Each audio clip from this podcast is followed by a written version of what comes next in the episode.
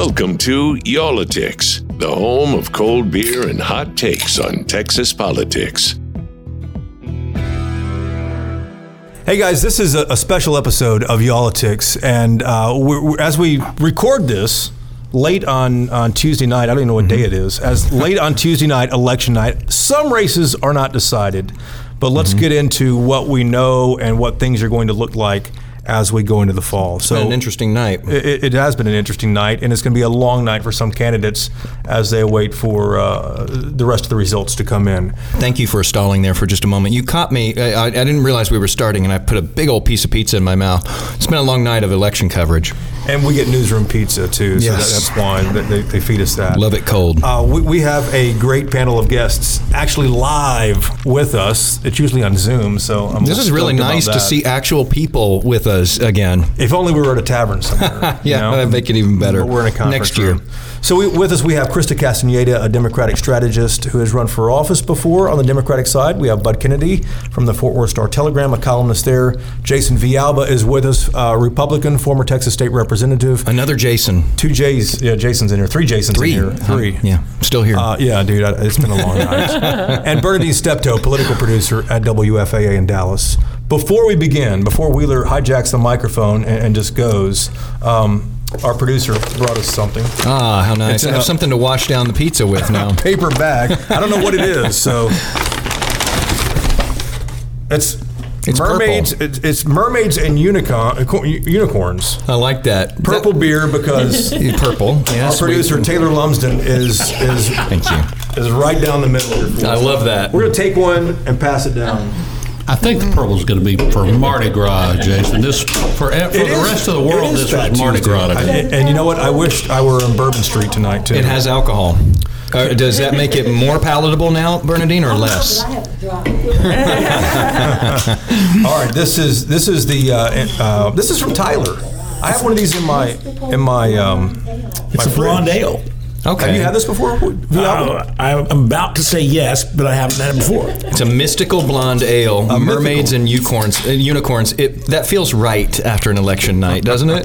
it just does. So we're gonna pop the top on these. Well, what we're gonna do, we're, we're gonna go through a number of these big races here. Oh, that's Um, nice. Let's. Is it good? Oh yeah, that's good. Let, us start at the top of, of the ticket here. Um, this was an easy one because there there wasn't really anybody big challenging Beto O'Rourke on the on the left or Greg Abbott on the right. Um, as as we as we go into the coming months here, Chrysta, we'll start with you immediately to my right here. Um, what does Beto O'Rourke have to do to get the cash to be able to you know really compete against Greg Abbott this fall? Well, look, he is really good at raising money. The question is, is whether he can raise enough money to be competitive, which I think he will, um, given Abbott's big war chest. Uh, really, it's going to be down to what I think is one of his prime skill sets, which is motivating people in places where Democrats don't normally go. And if he Like can where? read, Like where? Tyler, uh, Waco, um, Denton, uh, Rural. the Penumbra around Fort Worth, um, even Collin County. You know, th- there, there are about 12 places, 12 counties where if we can really drive down the Republican vote uh, proportionate to the Democrat vote, um, we can win statewide. But it takes an enormous amount of effort and focus, um, and it's not normally the playbook for Democratic candidates. Beto's been doing this long enough statewide where I think he's learned a few things, and I think we're going to benefit from it. He also kicked off his campaign in South Texas, and we keep talking about that sort of upside down triangle at the bottom of the state and how crucial that has become. It used to be so safe, Democratic, uh, and and in 2020 we saw some surprised faces when you know those margins went down significantly in the presidential race down there, uh, and also we even saw some of those counties start to go a shade of pink. And since then, Republicans have been heavily investing down there. Uh, Jason, is that the battleground uh, as as we go forward into this uh, the general? The Rio Grande Valley is unique in a number of for a number of reasons. One, Um, obviously, it's pr- disproportionately Hispanic. You have a significant number of Hispanics down there, but the Hispanics down there have historically been Democrats. We've seen a couple of cycles where they've moved a little bit more to the center towards Trump. We saw that happen, and a lot of Republicans perceive that as a, a trend. I, I, I looked at the data. I don't perceive it as a trend as much as an anomaly in two cycles. And it was driven by three things. Number one, it was driven by Republicans doing a good job of getting down there knocking on those doors during COVID when Democrats wouldn't do that and talking about issues like defund the police, green energy only. You know those kinds of issues, uh, and so and soft socialism leads the party, right? Those issues really were bad issues in a what is a conservative Democrat region, right? Those Democrats down there aren't like the progressives you have in the major cities. They're very uh, centrist Democrats. A lot of times it's legacy, and so the, the long story of it is if Democrats can get down there and engage and knock those doors and be in the same places that they that they need to be, that the Republicans are coupled with what you're seeing a change in the messaging. Tonight, the president in his State of the Union said uh, a really wonderful line. He says, The solution isn't to defund the police, the solution is to fund the police. Trying to take that issue off of the table uh, for Republicans. And I think if Democrats can do that and, and, and talk about that, I think they're going to have better numbers than they had last time, and it gives them some hope. I mean, going back to your other question, though, about Beto having a chance, I think he's got a chance, not necessarily uh, for the reasons uh, that you might think. I think he has a chance because Abbott has gone so far to the right in trying to stave off an attack from the right that he's literally fallen off the table, right? And with that kind of rightward shift, he's lost uh, centrists. You know, I'm a centrist uh, Republican, really a former Republican, more independent these days, and you know, I'm not comfortable with the kinds of uh, initiatives that he's pushing. So, would, would you vote for Beto though?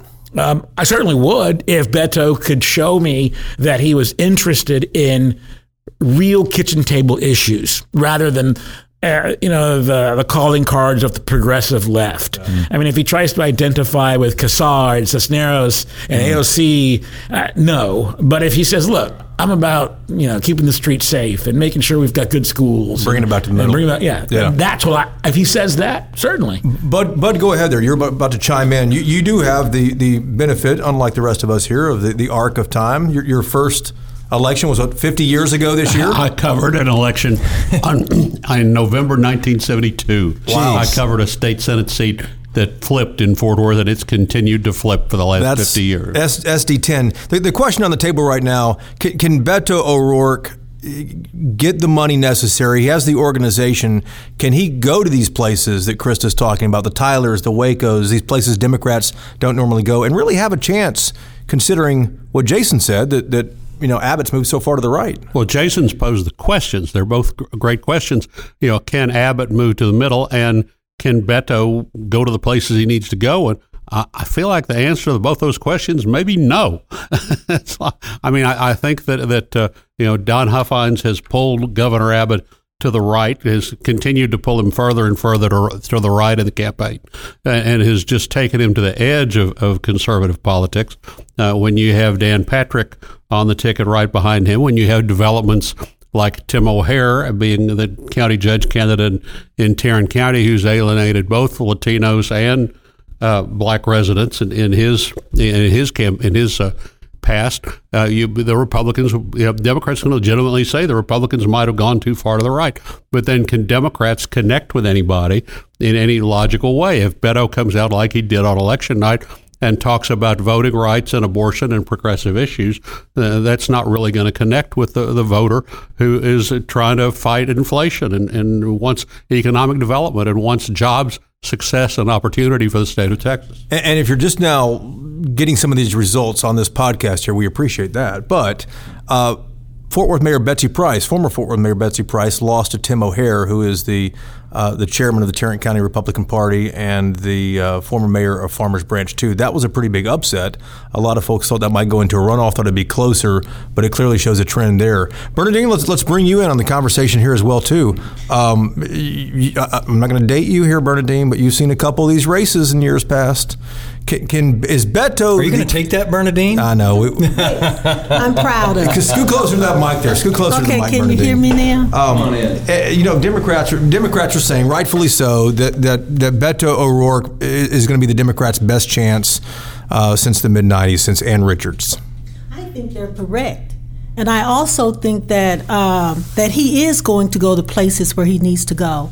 And uh, but his challenge is going to be to turn out these large cities to maximize that turnout, and uh, and also sort of uh, um, make inroads into these rural counties because that's where he's going to have most of his challenge. Because in the last election, he didn't maximize the votes in, in, in, in Houston and, and Dallas and those areas. He has to get that vote out. So his challenge is going to be to maximize turnout in those Democratic ho- ground. Uh, uh, yes, yes. to maximize the turnout. And do, do you remember? Do you remember in, in 18 uh, when the first results came in? It was all the cities reported the results first. Yeah. And Beto shot out front of He Ted did. Cruz. and he stayed out front for a long time, and it was like, Yep. wow, this guy is gonna do this Until tonight. areas came And in. then late in the Yep. evening, that Yep. sea of red washed over from West Texas across, and it was like, okay, yeah, this is a familiar result, but it got close. Um, I'm curious if he can energize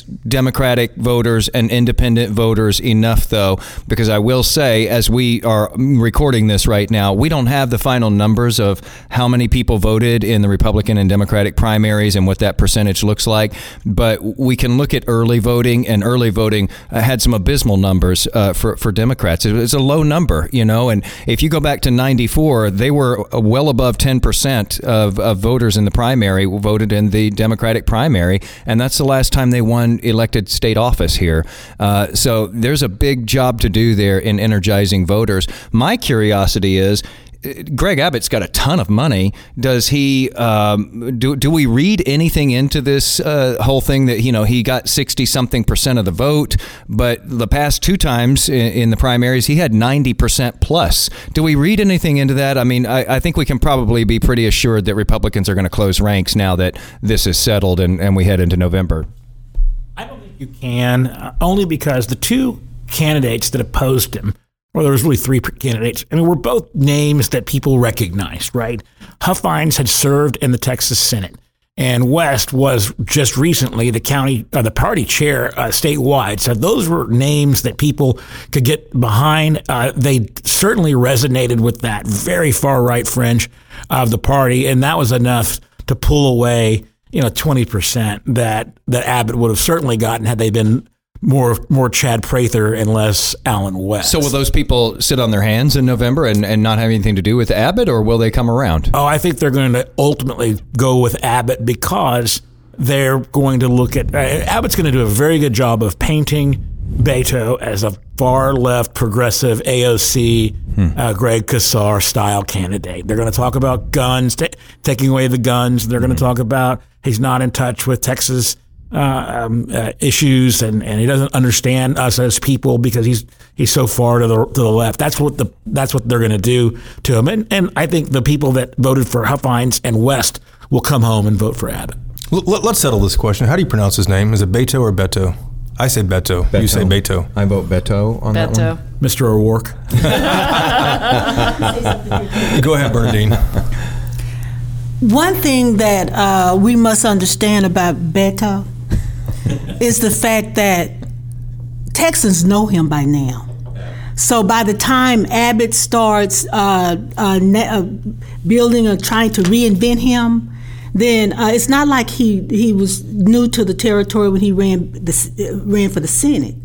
So again, Beto's challenge is going to be to mobilize his Democratic and independent supporters. Mm. And, and can he build that momentum? And when he ran for the Senate, I'll never forget, Bud Kennedy told us that the voters are going, Democrats are going to turn out for him, and we laughed at him. We laughed because remember he was a no name. You don't even remember. Do? Bud always knows what he's talking about. Right. and we were like, and we were like, what do you mean? Because his No one his- knew him, you're right. No- Nobody knew him. no one his knew Beto numbers were so high. Bud did. Yeah. Bud did, Bud and knew Bud him. told us. Yeah. And so he was able to mobilize them. Now, when he ran for president, it was a new ball game. Mm-hmm. But you have the situation now where people know him. Bud's, Bud's like the candidate whisperer, you know. He is. I want. I want to ask this uh, as we go down the roster here and talk about lieutenant governor now.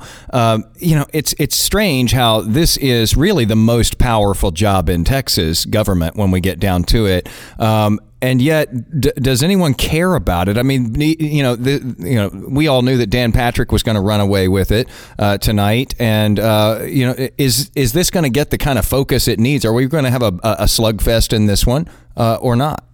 Um, Mike Collier and Dan Patrick a close race last time around. You know, Mike Collier has a runoff this time around. Yeah. uh, and he, you know he's going to have to prove himself to Democratic voters again, but that's going to give him some time to raise his profile and, and raise his name ID. I, I, I expect him to win the runoff over whichever one of the two Democrats you know he winds up against. It was still fairly close. Uh, you know, so I think that Mike Collier, you know, can run him. The the situation is the dynamic of this election is so different. The Republicans with Joe Biden in the White House have about a five percent advantage now that they did not have in that cycle. So if Patrick beat Collier by three, I think It was that's close, yeah. It was close. That's about an eight point margin this time, Hmm. and so it's good. But you know, Collier behind Beto on the ticket, you know, will help.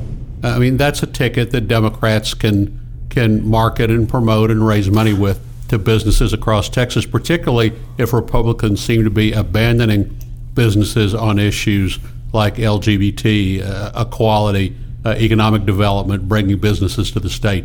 Uh, Beto and Collier's a ticket Democrats can sell.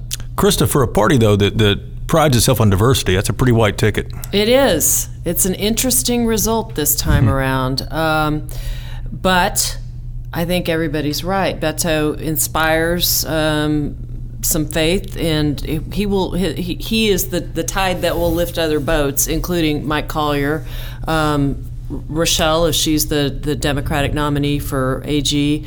Um, there, there will be some diversity on the ticket, no question. Janet Dudding is uh, going to win the nomination for, for comptroller. Uh, so I think I think we're I think we'll see some diversity on that ticket, even though at the very top it appears there'll be possibly two. Well, to be clear, Anglo you know, on the Rep- Republican side, it'll be the same way. yeah, you know. exactly. Yeah, but come on, you, you expect it to be like that on the Republican side. Right.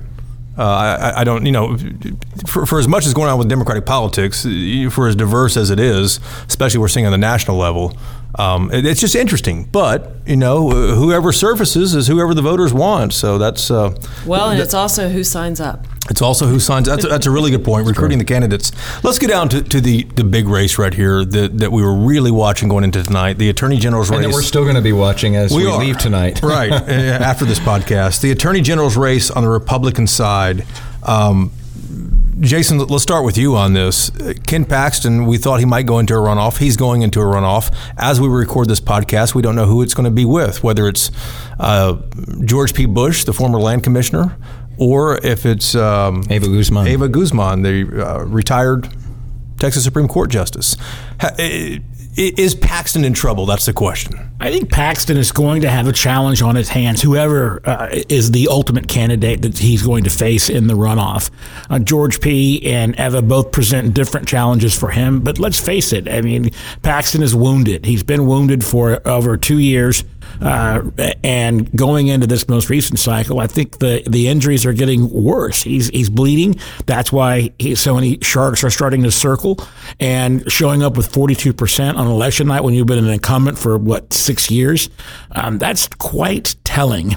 Um, and again, as an incumbent, you never want to be in a runoff situation just because it's so dangerous um, because people can pick you off. Now, there is breaking news since the time that we started recording this. Dave Wasserman, the, the great sage in Washington, has said that he's seen enough, his, his patent phrase, and he believes that it's George P. Uh, that's going to, to go. Now, he's probably not looking at the Houston numbers like we are, but for all of the votes that have come in so far, about 79%, George P. is now up about three points. Uh, realistic, uh, a, a very difficult number to overcome exclusively with Harris County. He's three points ahead of Eva three Guzman? points ahe- ahead of uh, uh, almost at four. So he's got the numbers, I think, to to to, to take it over the top and be uh, the second candidate. I think I think Eva would have had a better shot at picking off Paxton, but look, make no mistake, that's a that Bush that Bush is a machine. Uh, they're going to be ready. They're going to be funded. They're going to have all all of the, the teams circling the wagons, and they're going to go after him. And they're going to hit him. I think they're going to hit him harder than they certainly did during the early part of the race. And they're going to have some pretty good name recognition uh, yeah. as well there, especially here in Texas. Uh, so, you know, but Ken Paxton, though, has been wounded since he began uh, running for attorney general here in Texas, and he's running for his uh, third term here. Is the difference this time? I mean, you know, I think that the Texas Tribune had the best line, and I think this was last year that they wrote this. If you don't know by now, um, which a lot of people haven't been paying attention, even though it's been going a long time, Ken Paxton uh, is has been indicted on federal securities fraud charges uh, for some time now, and the Texas Tribune last year said that those that case against him, which has just been tied up in the courts forever, is old enough now to start attending kindergarten. Um, and I think that was last year, so that case may actually be moving on to first grade now. Um, is the difference this time the fact that he had aggressive people, aggressive opponents in his own party who came after him and they took the gloves off. This was bare knuckles. Well, True that, but let's also remember that he had the whistleblower complaints hmm. within the AG's office. And his own people. Half of his staff that was close to him quit complaining that he was doing the quid pro quo for, for political donors, which is taboo on both sides. And these were his hand selected people. Exactly. It's not like some outsiders who are trying to get you. Exactly. So, you know, maybe those blows landed a little bit more solidly than, you know, the past stuff. And, um, and, and Bud, that's still an ongoing FBI investigation, a corruption investigation that those seven lieutenants, Jeff Mateer and a number of others, are, are still we're told cooperating in. So that that is a shoe that could drop at any time. Yeah, too. there are all these dark clouds hanging over him. I mean, he's out on bail. He served as attorney general while being out on bail from the from the original violation. But, but you know what you haven't mentioned is involvement in the in the U.S. Capitol uh, fracas. The fact that he spoke at the Capitol is January sixth. January sixth is identified with a January sixth event, and so you see him as being the darling of the Trumpers but does that take him far enough? And you also see a division now in what used to be his solid conservative, social conservative uh, church and values voter support. You see a split now that some of the Catholic conservatives will split to George P. Bush and, and, and have split. He, he now is more of a, has still has evangelical Trump voter support, but not the full faith and values support that we saw. You saw Louis Gohmert challenge him in the primary. Well, what I hear you saying there, though, Ed, I mean, uh, Bud, is that uh, I don't know. I'm making things up. Man, this this mermaids and unicorn stuff. That's a strong beer, man. Huh? Wow. What I hear you saying there, though, about those dark clouds is is that there could be bad news for him. Even you know, let's say he does go forward into a runoff and then into a general. That's a lot of months in there when something really bad can happen. And one of his opponents, Louis Gohmert, has made uh, you know a lot about that, saying that you know the next shoe could drop as we're headed toward the the, the general election. And if this guy is the nominee, it's going to cost us. And Democrats will pick that seat off if he's taken out for some reason because we can't put another candidate in there by the time this is decided. Uh, Democrats are smelling blood here too, aren't they, Berna Dean? Well, yes, but you know what? I must say this. That's we just got you know what? That's Berna Dean's yeah. classic phrase. That's when you really the, listen. everything that, that everyone has said is true. And everything that you we say about is bad news for an incumbent. But keep this in mind he has had these legal troubles for ever since he's been in office. He is still he he's still got more votes than everybody else. And he's subject not to win. I'm not saying he's going to win, but he he survives. Mm-hmm. He survived, so I would never write like off Ken Paxton. It's almost like it's baked in, uh, like it was with former President Trump, that people accepted him, uh, his supporters accepted him, you know, warts and all, and almost no matter what happened or what came out of his mouth or down his Twitter feed, it was whatever. We understand this. We, we've we've already bought in. I still think the distinction, though, is that there's more than one case now. There are myriad cases. There are personal issues, and there's there's scandal. I mean, look, let's be clear. One of the scandals that is that's dogging him is the fact that he had an affair in the office, and that he ended up getting that woman a job uh, with resources from the state. That that is not insignificant. That kind of stuff, when George pulls it out, which he will in the runoff, is going to resonate. Unlike some esoteric securities law case that people have been, you know, they don't even know what it is about. But Yeah, they're people gonna, can understand People stuff can like this. understand this, and they're, and they're, he's going to pull it out. Gohmert already started to do that. I, I, I can't wait for the return to we care about politicians who have affairs. I don't think that's likely to happen, but if it is, then uh, you know that'll be a return to values that we haven't seen in quite some time. But it's not. It's not just having an affair. It's having an affair and then hiring the woman that was a part of the the the triangle, right? And so she, they use state resources for this. This is not insignificant. And you know, the Republican Party. Uh, there are instances where the evangelicals and other um, religious conservatives have a problem with that kind of thing, and it does impact um, some folks. And it's even more inconvenient, I guess, if you're talking about somebody who's considered the top cop or the top lawyer of the state. That's uh, it But does he add a doesn't layer. try cases. It, I'm going to Correct. Say this before we have to leave. Well, it's a good thing because neither the- one of them have ever tried cases. This is the party of Donald Trump. Yeah. Everything we've said is him. So that's all. The only thing I'm saying. I'm not saying he's going to win, but those things that we're talking about does it resonate with the average vote with the Republican voters? Right. This is the party of Donald Trump. Well, let's let's clarify that because um, this is going to be the top ticket, the the, the top uh, uh, campaign for the uh, the runoff on May 24th, and there are people who might have voted Democrat who might want to hop in there and vote for or against somebody, especially in this race, Chrysta. And we talked about this earlier. Here's earlier. If I voted in the Democratic primary, can I now switch over and vote for or against Ken Paxton? You cannot. Once you commit to a party primary, you can't cross over and vote in the other party primary by law. In fact, today when I voted, I signed an oath, as any, everybody else did.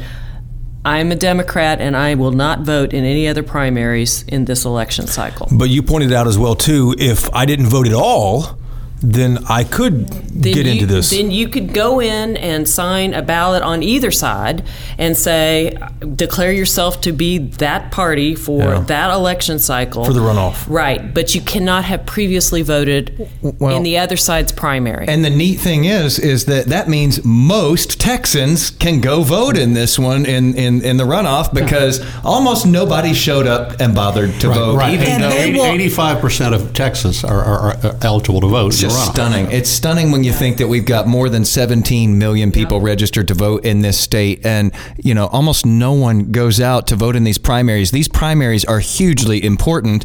A lot of times they determine the winner because there's nobody running on the other side, or you know it, you don't have a voice, and you know maybe you get the most extreme candidates because the most extreme sliver of people might show up to to actually cast a ballot. This will be in May. Uh, school will be out. People will start their vacations. It's the Tuesday after Memorial Day. People will be drowsy. What could You go wrong? It, it, it will be a, And they- it will be a tiny will turnout. The example sorry. I always give is, is, and this was later in the summer, but the runoff that sent Ted Cruz to Washington as the senator from the United from the state of Texas. Two percent of Texans sent Ted Cruz to Washington. Yeah, and, and that, that was a race uh, for, for people who don't remember. Ten years ago, David Dewhurst, the then lieutenant governor, was the favorite, and he ended up in a runoff uh, for that. Ted Cruz was nobody. I didn't know who Ted Cruz was. I'd been here 15 years or so. I had no idea who he was. I bet the Bud Solicitor did. General. Bud clearly knew. Bud, Bud probably predicted that he was going to win too. But I was on that. I was on that ballot. to Bud's point, you Oh, were. yeah, Yeah, you I was were on that ballot, and I went into a runoff with Bill Keffer, the king of the Tea Party.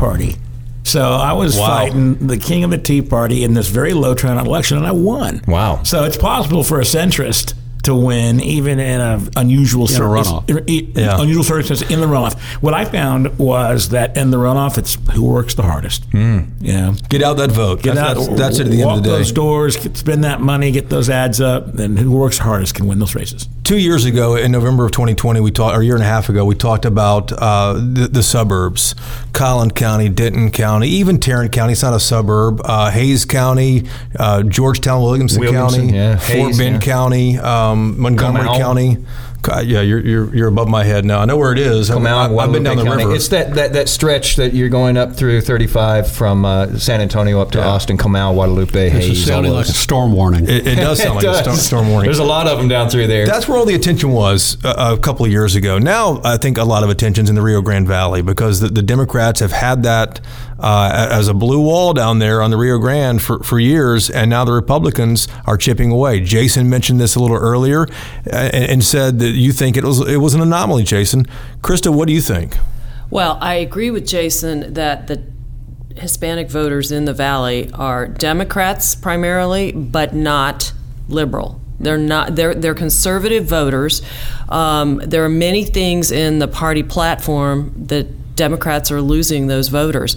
Now, let's also keep in mind, though, it's a numbers game, right? And there aren't as many numbers down there as people want to give focus to. Um, it's still a very important constituency for, for the Democrats, but overall, Beto becomes governor if he gets more votes, wherever those votes come from. So he's going to maximize that how he can. But Democrats don't have enough votes to seat any. I don't think I agree with Really? that. I, d- I- well, there are many theories in my party about how to win a statewide election, and and and you know some of them are the penumbras around the city. If we just turn out more of the Democratic base in in the places where Democrats are, we can win. That may be true, and we've tried that multiple cycles. There are others who say, who like Beto say, I got to take this message to the whole state mm-hmm. because we have got to compete statewide if we're going to win statewide, with which I personally agree. It's probably a combination of both, but it's very hard to do because we have not been contesting elections statewide for a very long time. But some of this is tailored to the candidate because the traditional Texas Democrats from the Hillary Clinton school of Bill White and Richards were strong in the valley. They would win everything south of I-10 and then you know pick off a few other uh, you know counties and states to the north. Beto was terrible in the valley. Came out of El Paso, had already, already alienated the voters by beating Silvestre Reyes. You know, you know, lost 14 counties in the valley in the primary in 2018. He was awful in the valley, so the Democrats had to come up with a new strategy. This is just trying to make something up out of thin air to fit Beto. Uh, let's talk about Congressional District 30 uh, for our listeners in, in North Texas. Uh, this is the, the seat uh, that was left behind by the resigning uh, Eddie Bernice uh, Johnson. Uh, Retiring. retiring. What did I say? Resigning. I tell you, this mermaids thing here. retiring. You sure it's not the unicorn? Jeez, it, it may have been the unicorn. All right. Retiring, though, after an extraordinary amount of time in Congress since 1992. She has uh, survived a long time there, and we see this enormous crop of people jumping into this race for really a once in a generation change uh, in that seat. And all night we were saying, there's no way anybody gets above 50% when you've got nine people running. And, you know, I don't know And what Bud the numbers... predicted it. Bud predicted it though. Yeah, Bud, you know, Bud always knows. I don't know what the numbers ended up being, but, uh, you know, as we were coming on here, uh, we were looking at a runoff, even though for a long time it looked like, uh, or, or for a while there, it looked like we might actually have a winner tonight. Yeah, and, and Bud, you, you thought that, that Jasmine Crockett, who is the uh, the candidate endorsed by Eddie Bernice Johnson, might get more than fifty percent. She's also the, the state representative res- representing that area too. From that area, and she had such high visibility during the Democrats' trip to Washington last year, the fight for voting rights. When they walked out and broke She was, she's colorful, you know, has a high social media presence. Uh, She was know, on I- I- TV a lot. She was on Uh, TV she all the sort of time, became everywhere. The spokesperson for the, the Democrats leaving the state. She was on national TV, which is like the gold standard these days for candidates in either party. I really thought she that she might beat 50, and I think it, it says a lot uh, that that that, uh, that she didn't. It sa- says a lot for. Uh, I'm sorry. Of, of Hope uh, Jane Hamilton? Jane Hamilton. Jane Hope Hamilton. Jane Hope Hamilton. Yeah. It says a lot for Jane Hope Hamilton and the strong established structure that she has that she was able to keep that stay in the runoff. Yeah, and, and Jane, of course, i- is second right now. She'll be in the runoff with, with Jasmine Crockett on May 24th. Uh, Chrysta, from the from the left, you thought the same thing that Jasmine might have enough support to make it without a runoff. Yeah, I, I mean, I've lived in this district for a, a dozen years, and uh, Jasmine is an interesting person. You know, she came from behind and took her legislative seat in in Texas, um, and kind of you know fought her way into the position and and is kind of done the same thing here. Um, it, it, as as she said, people have been courting this seat for a very long time. People have been going to Representative Johnson and saying, "Can I be your your you know Heir apprentice, apparent. your heir apparent? You know, what can I do for you? Well, someday I wait for you for my seat." And she got it, and and it's just a very interesting race to me, and and I thought she had a pretty good shot at maybe avoiding the runoff as well, just because of the way things work in this particular district. I- I've been asking Wheeler for that same position, the the understudy heir apparent, but I'm still waiting. I'll tell well, you too. what, I'll, I'll, I'll just give the main role to you. It'd be a lot easier for me.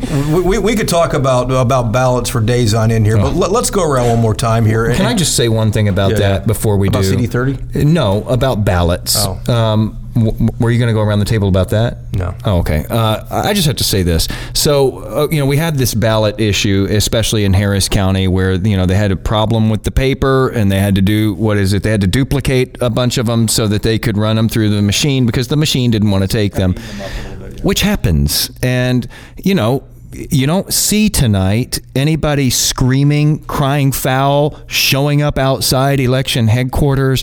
And it just makes you realize there's a better way. You know, we went through this with the 2020 election. If there was any delay in counting, you know, the first thing that people would jump to is, okay, what nefarious thing is going on? You'd see people showing up and protesting and threatening and so on and so forth.